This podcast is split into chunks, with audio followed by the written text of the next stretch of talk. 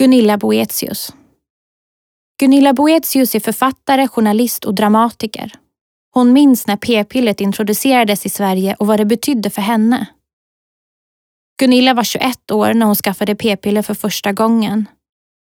P-pillets ankomst till Sverige hade inte gått obemärkt förbi. Tidningar hade länge skrivit om mirakelpillret som skyddade kvinnor från att bli med barn.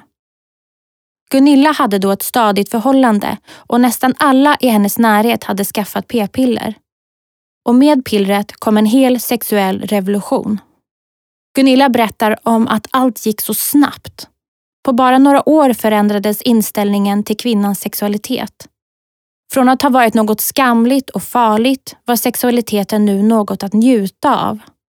För kvinnor var det en stor omställning och för männen var det förstås praktiskt.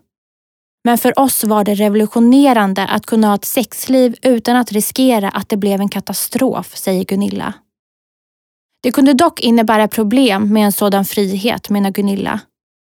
Sexualiteten blev mycket mer teknisk. Förr hade det handlat om att säga ja eller säga nej, men nu kunde det istället handla om hur man bäst fick orgasm. Många män tyckte ju också att kvinnor inte längre hade någon anledning till att säga nej. Är du pryd? Är du frigid? Ja, frigid blev det nya skällsordet. Skammen att vara frigid istället för skammen att ha en sexualitet. Hon berättar att känslan av att ha erövrat en ny och unik frihet ändå dominerade. Alla människor fick rätt till sin sexualitet, men sen visste man inte alltid vad man skulle göra med den.